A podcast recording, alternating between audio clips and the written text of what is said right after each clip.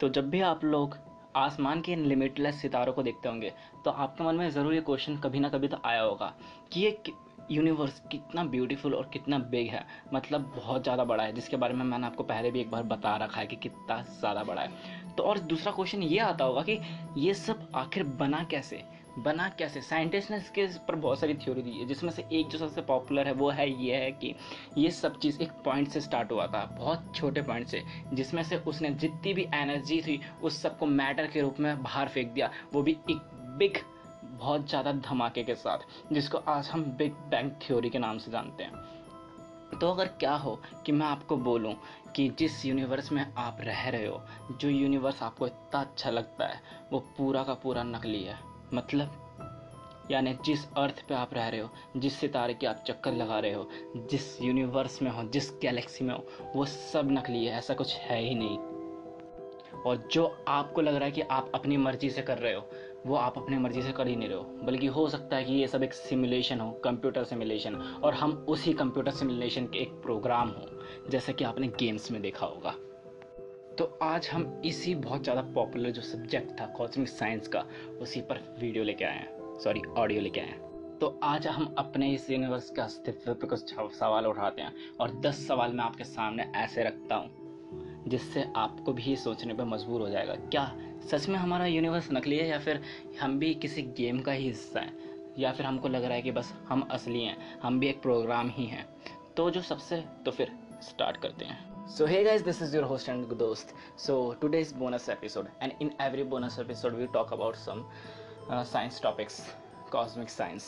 So आज का जो टॉपिक है मेन टॉपिक वो यही है कि क्यों साइंटिस्ट जो बड़े बड़े साइंटिस्ट हैं उनको क्यों ऐसा लगता है कि हमारा वर्ल्ड असली नहीं बल्कि एक सिमुलेशन वर्ल्ड भी हो सकता है तो हाँ और इससे पहले है ना कुछ मूवीज़ सजेस्ट करता हूँ वो जाके देखो पहली जो बहुत पॉपुलर है, जो कभी ना कभी सबने सुनी होगी 1999 में रिलीज़ हुई मैट्रिक्स मूवी और दूसरी दी मंडेला इफ़ेक्ट भी देखना और तीसरी दी एलियन कोड भी देखना।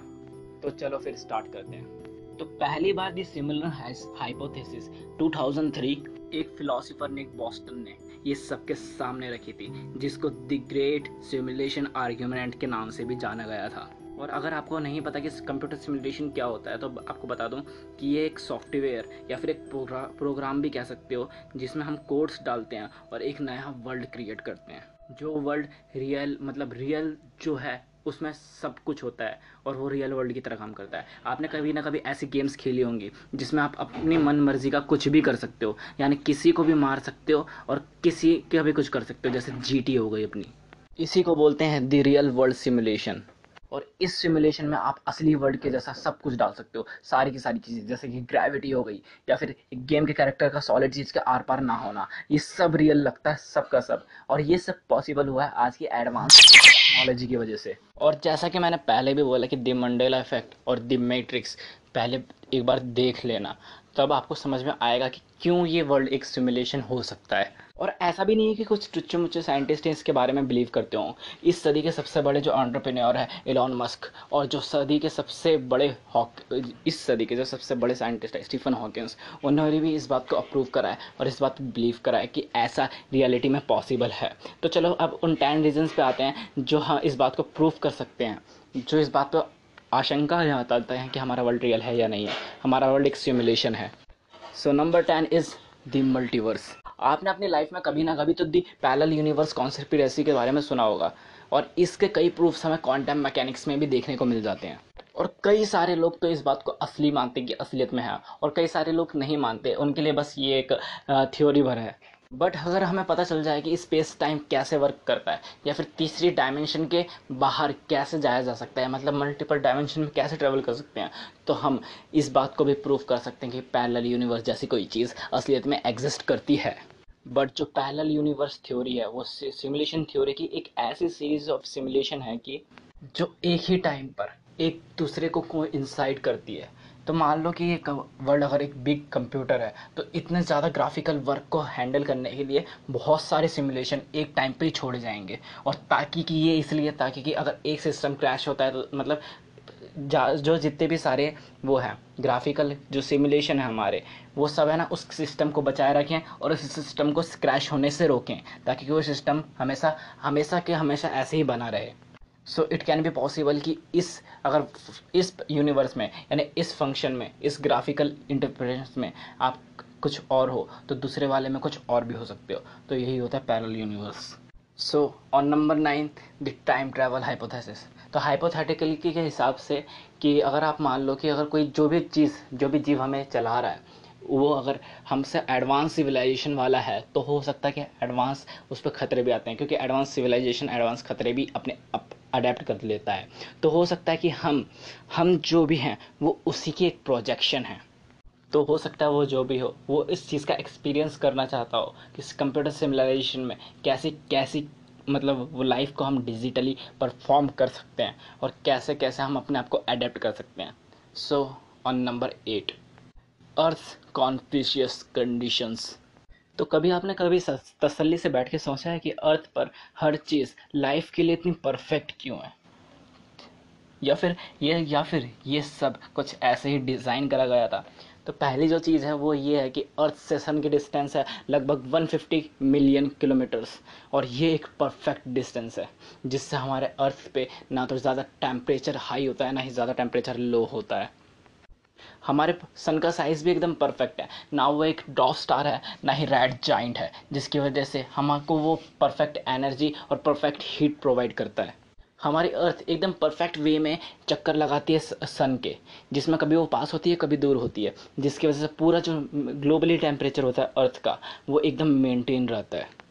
जो एक थ्योरी है पॉपुलर वो ये भी कहती है कि कोई भी हम, इंसान, वो हमें प्रोग्राम कर ही नहीं सकता। तो और, या फिर है ना, कोई अर्थ जैसा प्लानट हो ही, है ही नहीं। कोई अदर अदर ही सिविलाइजेशन है जिसने हमें वो करा है। प्रोग्राम करा है और वो शायद ये देखना चाहती है कि ह्यूमन जैसी स्पीशी या फिर कोई अलग टाइप की स्पीशी कैसे सर्वाइव करती है डिफरेंट वे में डिफरेंट इन्वायरमेंट में। Number seven limitation of reality हम सबको ये पता है कि लाइट की speed thirty lakh kilometres per hour होती है पर सेकेंड होती है। और हमें ये भी पता है कि पूरे यूनिवर्स में कोई भी ऐसी चीज़ नहीं है जो इतनी स्पीड से चल पाए। बट आपको पता है ऐसा क्यों? लिटरली किसी भी साइंटिस्ट के पास इस चीज़ का जवाब नहीं है।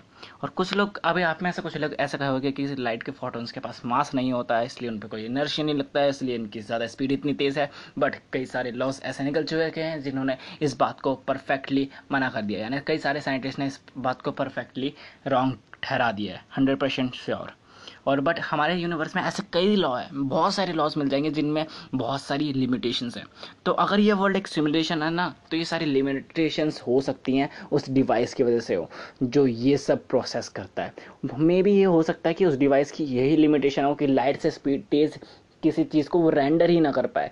इसलिए हमारे पास लाइट से इस चेती चलने वाली तेज कोई चीज़ है ही नहीं, या फिर बाकी चीज़ें हमारी लाइट की स्पीड के बराबर नहीं पहुँच सकती। Number six, the Fermi paradox. 1950 में 1950s में कि एक बहुत बड़े फिजिसिस्ट, जिनको हम फर्मी के नाम से जानते हैं, उन्होंने एक पैराडॉक्स रखा सबके सामने, एक आर्ग्यूमेंट रखा ये सबके सामने कि अगर हमारे इस यूनिवर्स में अनगिनत स्टार्स हैं और उनके पास लगभग अनगिनत वो हैं, क्या नाम था, ऐसे होते हुए हमारे पास अनगिनत प्लानट हो जाते हैं तो अभी तक अभी तक ऐसा क्यों नहीं है कि कोई और सिविलाइजेशन हमें दिखी हो या फिर कोई और सिविलाइजेशन ऐसी क्यों नहीं जो हमसे ज़्यादा एडवांस हो?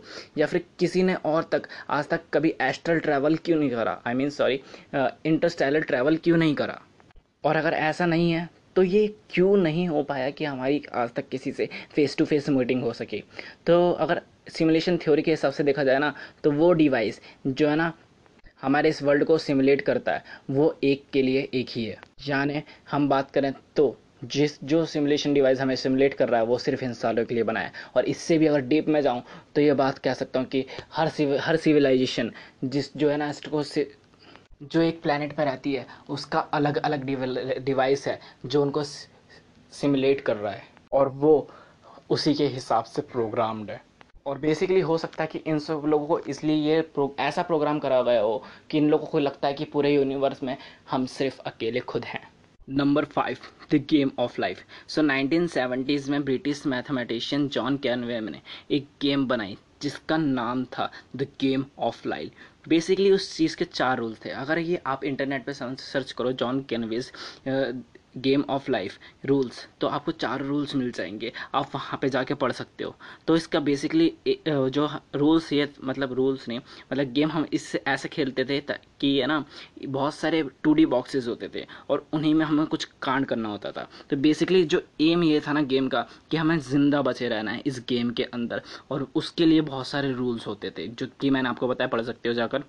तो प्लेयर्स इन्हीं चीज़ों को यूज़ करके और इन्हीं पैटर्न से पैटर्न को यूज़ करके गेम खेला करते थे। और अकॉर्डिंग टू दी रूल्स के हिसाब से अगर हम चलें और प्रैक्टिस हो और एक्सपीरियंस हो ना तो हम इन गेम्स के गेम्स के में भी गेम्स बना सकते हैं। यानी गेम के अंदर एक और सिमुलेशन बना सकते हैं, जिससे हम कभी भी नहीं मरेंगे। तो इसी गेम की स्टडी के दौरान ना, उन्होंने ये बताया कि एल्गोरिदम अगर हम गेम के अंदर एल्गोरिदम डाल के हम कुछ भी कर सकते हैं तो जिस मशीन में हमें उसमें एल्गोरिदम डलवा के कुछ भी क्यों नहीं करवाया जा सकता? क्योंकि गेम के बंदे को तो कभी पता ही नहीं चलता कि वो नकली है। और बहस, बहुत सारी जो फ़र्स्ट जनरेशन गेम थी, वो भी इसी सिमुलेशन पे, यानी इसी रूल पे बनाई गई थी।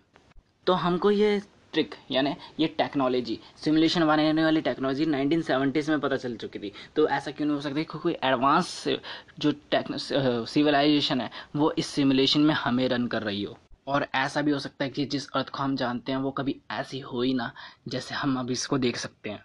नंबर फोर दिस सिमुलेशन की चीज़ तो चाहे आज के ज़माने में भी कितने भी, भी बड़ा सुपर कंप्यूटर क्यों ना हो या फिर कितनी भी एडवांस टेक्नोलॉजी क्यों ना हो उसमें कोई ना कोई कभी ना कभी वक्त तो ज़रूर छूट जाता है। यानी वर्ल्ड की कोई सी भी चीज़ लो तुम उसमें कभी ना कभी छोटे से छोटा या फिर कोई वायरस या बग हमें देखने को मिल जाता है। तो हो सकता है जो इस वर्ल्ड में जो भी अननोन चीज़ें हैं मतलब जो भी हम अनप्रिडिक्टेबल या फिर ऐसी चीज़ जिसे हम आज तक पता नहीं लगा पाए जिसका आंसर साइंस आज तक नहीं ढूंढ पाया हो सकता है वो इस सिस्टम का ग्लिच हो। उस उस सिस्टम का ग्लिच जिसमें ये सिमुलेशन रन कर रही है। और अगर जैसे ही कोई बग रिपेयर हो जाता है तो हो सकता है रियलिटी में हमको उसका आंसर मिल गया। मतलब जब बग था तो हम उस चीज़ का आंसर नहीं ढूंढ पा रहे थे। और जब हमारा सिस्टम का बग रिपेयर कर दिया गया तो हम उसको, उस चीज़ का आंसर मिल गया। तो ज़्यादातर लोग कहते हैं, जैसे घोस्ट या फिर कोई भी अनप्रिडिक्टेबल थिंग जो हमारे सामने होती है, वो भी इन सब सिस्टम का बग हो। और मेरे हिसाब से डेजा वो भी शायद ऐसा ही एक वर्ग है, जिसमें सिस्टम गलती से आपका फ्यूचर आपको शो कर देता है। और जिसे हम एलियंस के नाम से जानते हैं, हो सकता है कि वो इस सब सिस्टम का एक वायरस हो। Number six more slow and advancing technology तो आजकल की जो हमारी दुनिया है, वो पूरी की तरह से एकदम टेक्नोलॉजी से घिरी पड़ी है। और दूसरे वर्ड्स में हम ये भी कह सकते हैं कि आजकल की दुनिया में टेक्नोलॉजी के बिना रहना लगभग नामुमकिन है। और अगर आप ये सुन रहे हो तो इस हिसाब से भी आप टेक्नोलॉजी में इंटरेस्टेड हो या फिर आप टेक्नोलॉजी का यूज़ कर रहे हो, तभी तो आपने इस ऑडियो पे, इस पॉडकास्ट पे क्लिक करा। सो बात है 1965 की। इंटेल के को फाउंडर ने एक लॉ दिया था सबको मॉर लॉ और उन्होंने इस लॉ में ये बताया था कि हर साल हर साल जो हम टेक्नोलॉजी देखते हैं, वो जो पिछले साल की टेक्नोलॉजी है, उसकी दुगनी हो जाती है। यानी आज हमने कोई टेक्नोलॉजी एडवांस ढूंढी तो अगले साल में वो दुगनी हो जाती है। और हाँ इन सब, इस सब चीज़ को हम अपनी आँखों से देख सकते हैं आजकल के ज़माने में। आप खुद देख सकते हो कि थोड़े साल पहले जो टेक्नोलॉजी लगभग ना के बराबर थी, वो आज कितनी कितनी ज़्यादा बढ़ चुकी है। और आपने ये ज़रूर सुना होगा कि अर्थ पे से लगभग चार टाइम्स बहुत ट्रेजिडिक वो हुआ है। मीटियोर अटैक या फिर कुछ भी, जिसमें लगभग चार बार अर्थ से जो लाइफ था, उसका नामो निशान मुड़ गया हो। तो मे भी ये हो सकता है कि ये सब जिसे हम लाइफ का नामो निशान मिटना कह रहे हैं, ये एक सॉफ्टवेयर अपडेट हो। Number two universe is mathematical हम इंसान ये जो ह्यूमन बींग्स है, वो शुरू से ही बहुत ज़्यादा क्यूरियस रही है। और जिस चीज़ को हम फिज़िकली नहीं छू पाते, नहीं महसूस कर पाते, उस चीज़ को हम मैथमेटिकल सॉल्व करने की कोशिश करते हैं। और लगभग आज के टाइम पे मैं ये कह सकता हूँ कि हमारे पास हर उस चीज़ की मैथमेटिकल इक्वेशन है, जो इस यूनिवर्स में लगभग हर जगह मौजूद है। और अगर हम इस इक्वेशन को एक बाइनरी कोड में डाल सकें तो हम एक ऐसा ही, जैसा हमारा यूनिवर्स है, एक ऐसा ही वर्चुअल यूनिवर्स हम सिमुलेट कर सकते हैं। इन 19 सॉरी इन 2012 सिल बहुत बड़े फिजिसिस्ट ने एस्ट्रोफिजिसिस्ट ने Sylvester Stallone sorry sorry Sylvester James Gates ने एक कोड लिखा।